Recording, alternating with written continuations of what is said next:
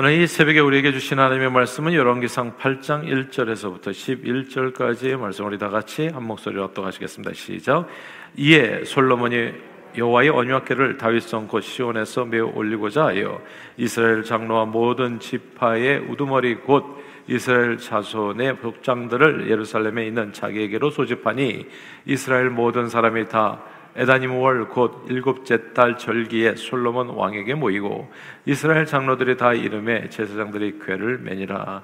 여호와의 궤와 회막과 성막 안에 모든 거룩한 기구들을 메고 올라가되 제사장과 레위 사람이 그것들을 메고 올라가매 솔로몬 왕과 그 앞에 모인 이스라엘 회중이 그와 함께 그 궤 앞에 있어 양과 소로 제사를 지냈으니 그 수가 많아 기록할 수도 없고 셀 수도 없었더라. 제사장들이 여호와의 언약궤를 그 처소로 메어 드렸으니 곧 성전이 내수인 지성소 그룹들이 날개 아래라. 그룹들이 그궤 초소 위에서 날개를 펴서 궤와 그 채를 덮었는데 채가 길므로 채 끝이 내소 앞 성소에서 보이나 밖에서는 보이지 아니하며 그 채는 오늘까지 그곳에 있으며 그궤 안에는 두 돌판 외에 아무것도 없으니 이것은 이스라엘 자손이 애굽 땅에서 나오는 여호와께서 저희와 언약을 맺으실 때 모세가 호렙에서 그 안에 넣은 것이더라. 제사장의 성소에서 나올 나올 때 구름이 여호와의 성전에 가득함에 제사장이 그 구름으로 말미암아 능히 서서 섬기지 못하였으니 이는 여호와의 영광이 여호와의 성전에 가득함이었더라. 아멘.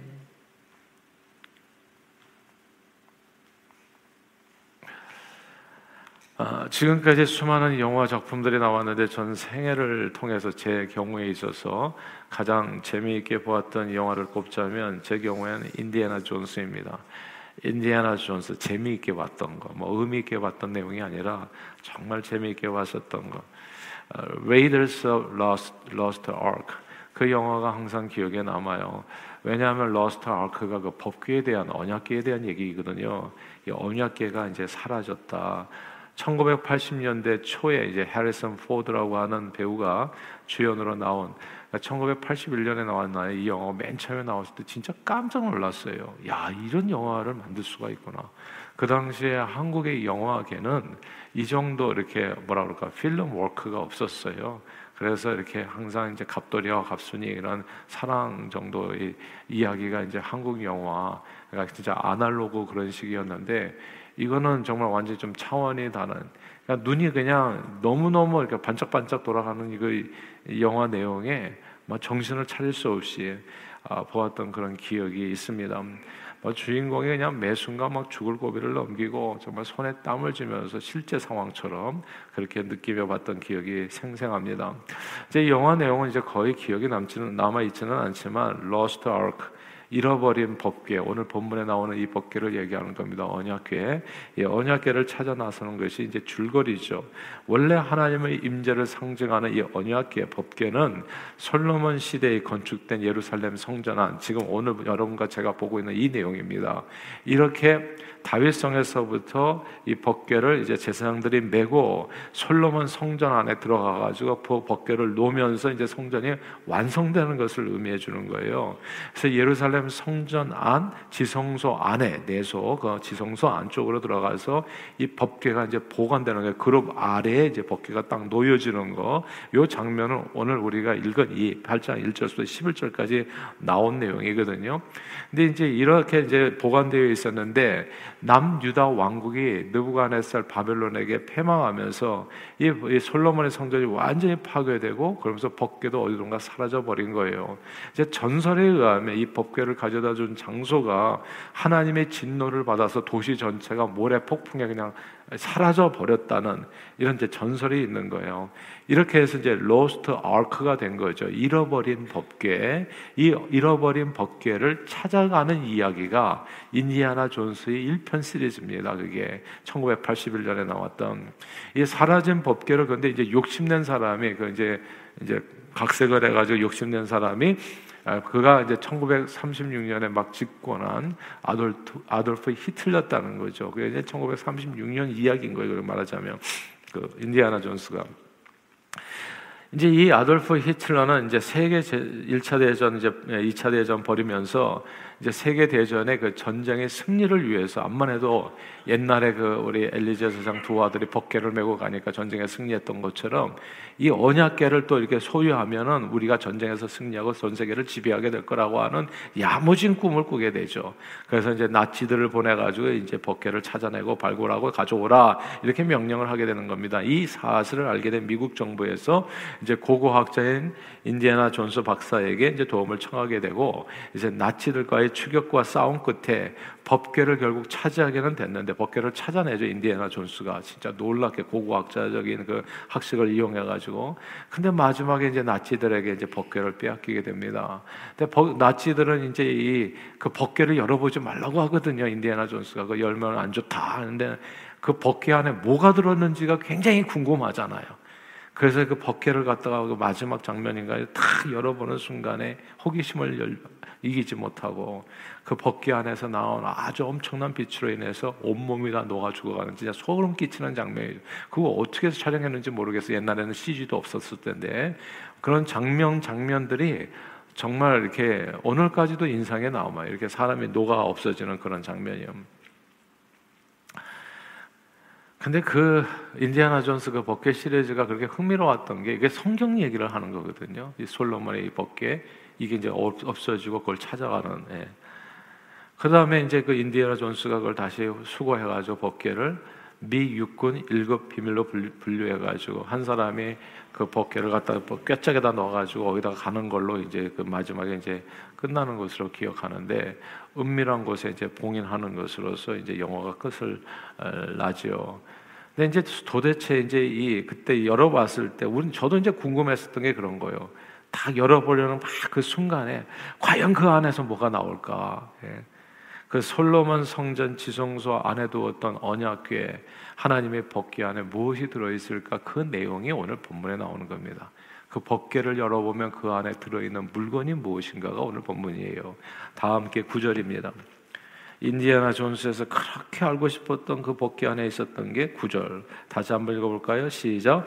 그 궤 안에는 두 돌판 외에 아무것도 없으니 이것은 이스라엘 자손이 애굽 땅에서 나온 후 여호와께서 저희와 언약을 맺으실 때에 모세가 호렙에서 그 안에 넣은 것이니라. 아멘. 여기서 두 돌판 외에는 아무것도 없다. 이 말씀. 그 돌파는 하나님과 언약 맺을 때 모세가 호랍에서 그 안에 넣은 것이다. 모세가 산에서 이제 40주야로 있으면서 주님과 이렇게 교통하시 교통하다가 그래서 그래서 두 돌판을 받게 되죠. 하나님께서 두 돌판에다가 십계명이 다섯 개, 다른 곳에서 십계명이 다섯 개에서 십계명을 기록된 돌판이라고 그렇게 여겨지는 두 돌판인 겁니다. 그래서 십계명 하나님의 뜻을 증언하는 그 돌판이라고 그래서 이것을 증거판이라고도 하고요. 그리고 십계명이 하나님과 모세 사이에 이스라엘 백성들의 언약이었기 때문에 이거 언약의 돌판이라고도 하는 겁니다. 그래서 언약의 돌판이 그 안에 법계 안에 들어가 있다고 해서 그것을 언약궤라고 부르는 거예요. 이게 이제 이렇게 연결된 내용들이거든요.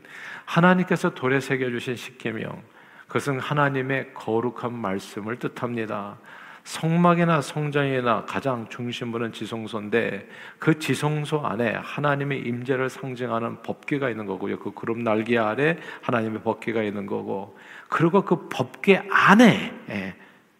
그러니까 이제 지성소 중에 더 지성소 완전히 그 안에 그 안에 뭐가 있냐면 언약의 돌판이 있었다는 것 하나님의 말씀이 있었다는 것을 우리는 진짜 주목해야 됩니다. 진짜 그거를 정말 마음에 탁 받아야 돼요. 예. 그냥 가장 안으로 들어가서 하나님의 임재가 뭐냐라고 사람이 물어보잖아요. 하나님의 임재를 어떻게 느낄 수 있습니까? 그 능력을 어떻게 체험할 수 있습니까? 물어볼 때 우리는 성전에 간다고요. 번제단을 지나고 물두멍을 지나서 성소 안으로 들어가요. 진설병방이 있고 족대가 있고 예, 향단이 있고. 근데 거기에서 또 하나님의 임재 앞으로 더 들어가. 예, 성소 지성소 안으로 더 들어가. 그리고 그룹 날개까지 이르러요. 거기에 그름 날개 아래 거기가 쉬운 자라고 하는데 은혜를 은혜의 보좌. 그래서 거기에서 하나님의 은혜가 쏟아지는 거거든요.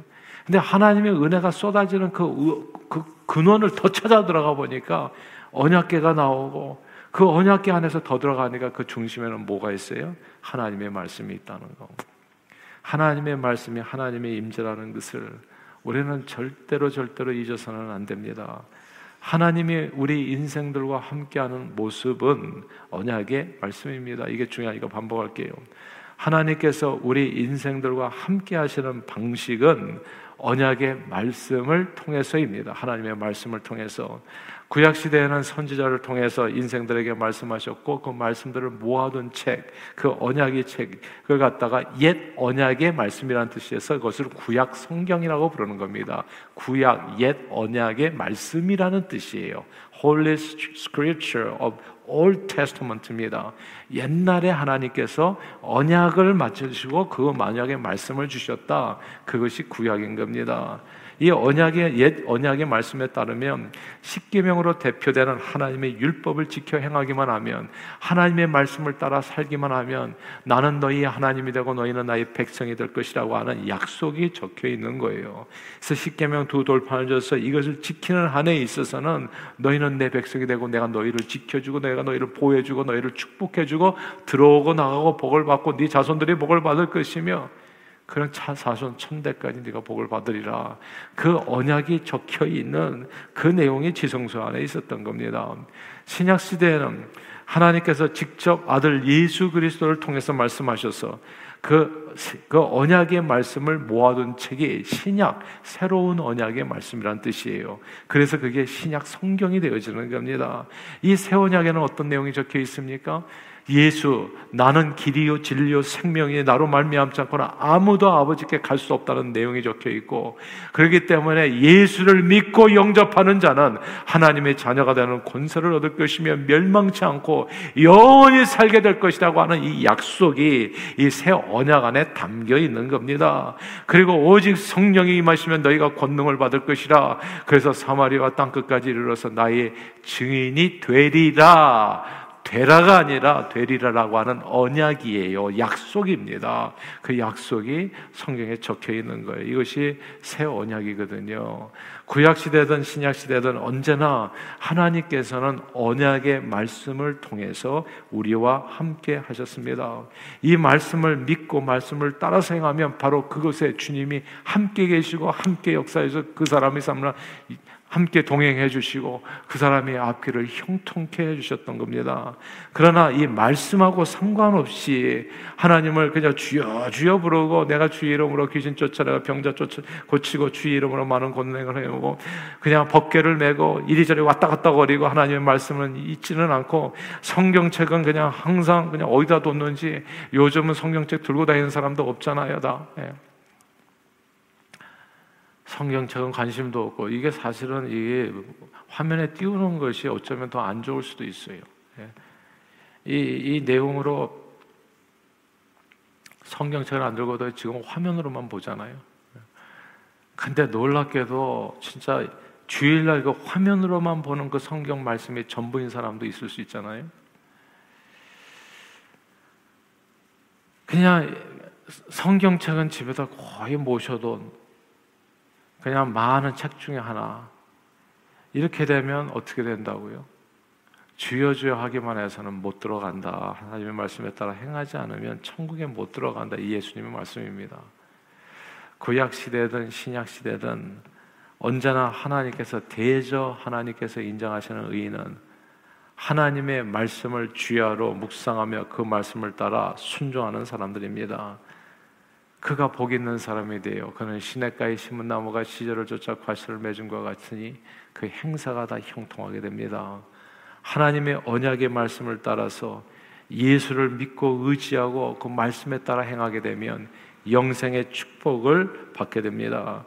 하나님의 언약의 말씀을 따라서 하나님을 사랑하고 이웃을 내 몸과 같이 사랑하면 이 땅에서도 이 땅에서도 복된 삶을 누리게 됩니다. 하나님의, 하나님의 언약의 말씀을 따라서 허송세월하지 아니하고 너희는 가서 모든 족속으로 제자를 삼으라 말씀 따라서 살아가면 하나님께서 이 모든 것을 더하시는 하나님의 은혜와 축복이 임하게 됩니다. 정말 제, 제 목숨을 걸고 드릴 수 있는 얘기는요. 하나님의 말씀을 따라서 살아가시기만 한다면 여러분이 하는 모든 걱정은 다 사라지게 돼요.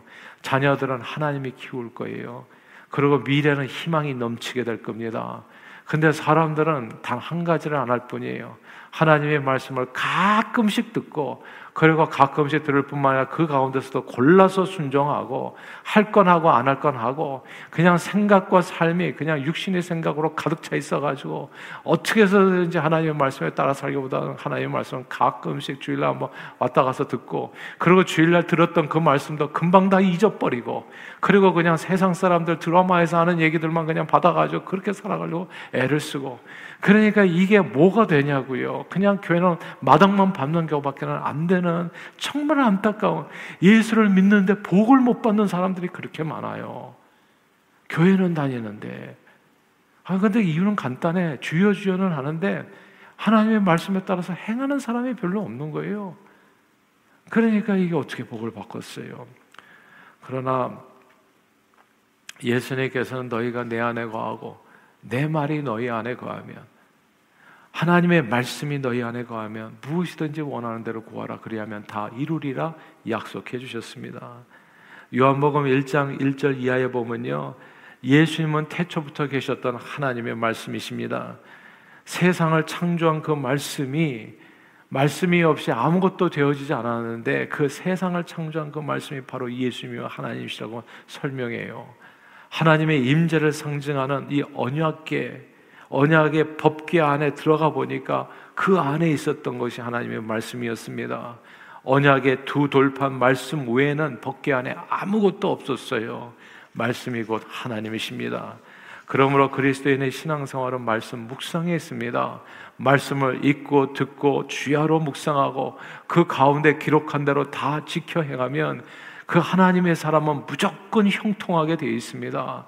말씀 안에 인생의 모든 생사화복의 비밀이 다 담겨 있어요. 어떻게 살아야 영생을 하고 어떻게 살아야 이 땅에서도 하나님의 은혜와 평강을 누리며 어떻게 살아야 자신뿐만 아니라 다른 사람의 영혼을 구원할 수 있는지 모두 다 다 말씀 안에 담겨 있습니다. 하나님을 찾기 위해서 온 세상을 두루다니며 헤매고 쫓아다닐 필요가 없어요. 하나님의 말씀을 따라 행하면 끝나는 거예요.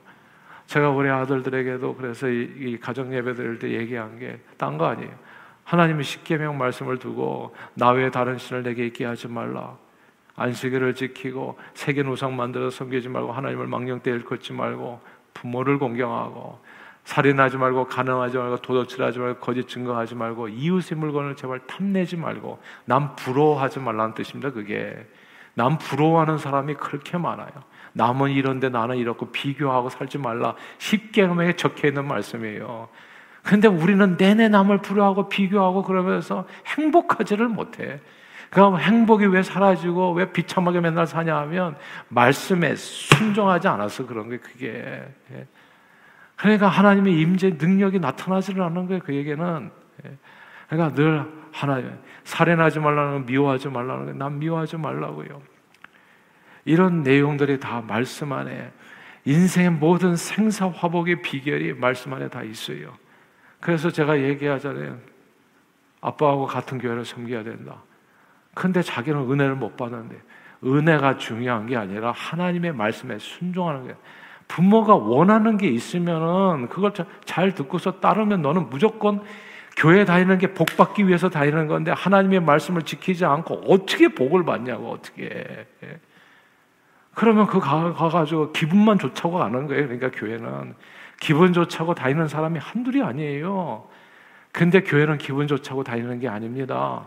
하나님의 말씀에 순종해서 하나님의 뜻을 이루기 위해서 다니는 게 교회예요. 하나님의 말씀에 순종해서 복 받기 위해서 다니는 게 교회거든요.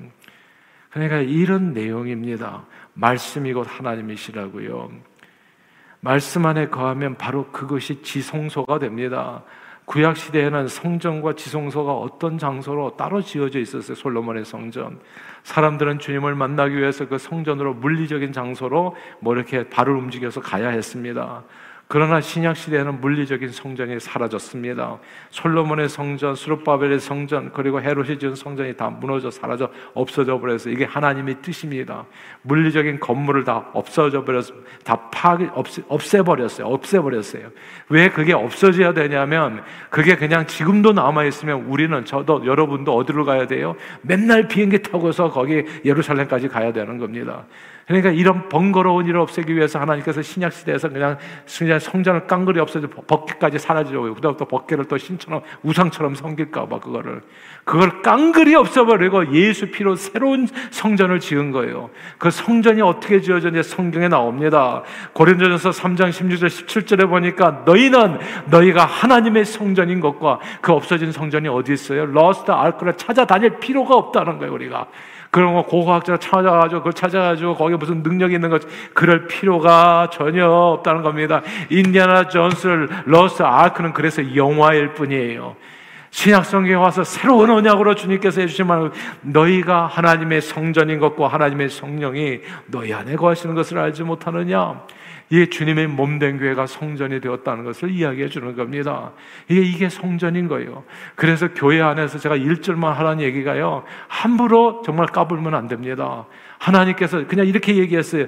누구든지 하나님의 성전을 더럽히면 하나님이 그 사람을 멸하시리라. 하나님은 성전은 거룩하니 너희도 그러하니라. 이거예요. 그래서 교회에서 까분 사람들이 다 안 되는 겁니다. 그게 그냥 개인만 망하는 게 아니에요. 1, 2, 3대가 다 끝장나버려요. 그러니까 이게 성전이라는 것, 솔로몬의 성전이 바로 여기에 교회로 하나님께서 우리에게 다시 하나님의 성령이 거하시는 그래서 교회 안에서는 뭐가 이루어져야 하면 항상 기도가 이루어져야 하는 거예요, 교회에서. 예. 그래서 서로 성령 충만하도록 하나님의 영이 우리 가운데 거하시도록 그러면 저 문을 열고 들어가는 병자들은 다 고침을 받는 거예요. 저 문을 열고 들어오는 정신적인, 뭐 육체적인, 영적인 모든 허약함은 다 고침을 받게 되는 겁니다. 주님을 만나는 순간에 삶의 문제가 다 해결되는 거예요. 그래서 이게 너희가 성전이가 고린도전서 6장 19절에 이런 말씀이 나옵니다. 너희 몸은 네 몸은 네 몸은 너희가 하나님께로부터 받은 바 너희 안에 거하시는 성령의 전인 줄을 알지 못하느냐? 너희는 너희 자신이 것이 아니라 우리 몸이 뭐라고요? 이게 성전이 되었다고요. 우리는 이런 말씀을 통해서 구약 시대의 성전이 예수 그리스도를 예수 그리스도를 그 마음에 모신 성도들의 몸이라는 것을 알게 되고 또한 그 성도들이 모이는 그리스도의 몸이 그리스도의 몸된 교회가 성전이라는 것을 알게 됩니다. 그리고 성전 안에는 마땅히 지성소, 그리고 언약궤, 그리고 그 안에 말씀이 있어야 하듯이 우리 각 사람 안에는 뭐가 있어야 된다고요? 말씀이. 그리고 주님의 몸된 교회 안에도 말씀이 있어야 하나님의 임재와 능력이 나타나는 성전이 됨을 깨닫게 되는 겁니다. 능력이 나타나게 되는 술 담배를 하지 말라고 하잖아요. 사람들이 자꾸 이런 얘기해요. 어제 성경에 술, 담배를 하지 말라는 말이 있냐? 왜 그렇게 어리석은 질문을 하는지 알 수가 없어요. 네 몸이 성전인 것을 모르냐? 그러면 그 성전 안에서 담배 연기 피는 걸 하나님께서 퍽이나 좋아하시겠어요. 예. 예수님이 어디 계세요, 지금? 우리 안에 있다고 얘기하죠. 내 안에, 주님이. 예. 그런즉 이제는 내가 산 것이 아니고 내 안에 그리스도가 사신 것이라고. 그럼 내 안에 그 주님이 있는데 거기다가 그냥 연기를 잔뜩 넣는 걸 그 주님이 좋아하시겠어요. 주님 숨 막혀서 죽었어. 예. 그러니까 안 되는 거예요. 술, 담배, 마약 같은 게 안 되는 거예요. 자기 몸을 해하는 것은 이것은 바알과 아세라가 신을 경험하기 위해서 자기 몸을 해야 한다고요. 그러니까 신체 신체 발부는 수지 부모가 아니에요. 신체 발부는 수지 예수입니다. 하나님 앞에 받은 몸이 우리가 다시 그걸 거듭남이라고 얘기하는 거예요. 그러니까 이 몸으로 너희 몸을 거룩한 하나님의 산제사로 드리라 이런 너희들이 영적 예배라 이렇게 얘기한 거거든요.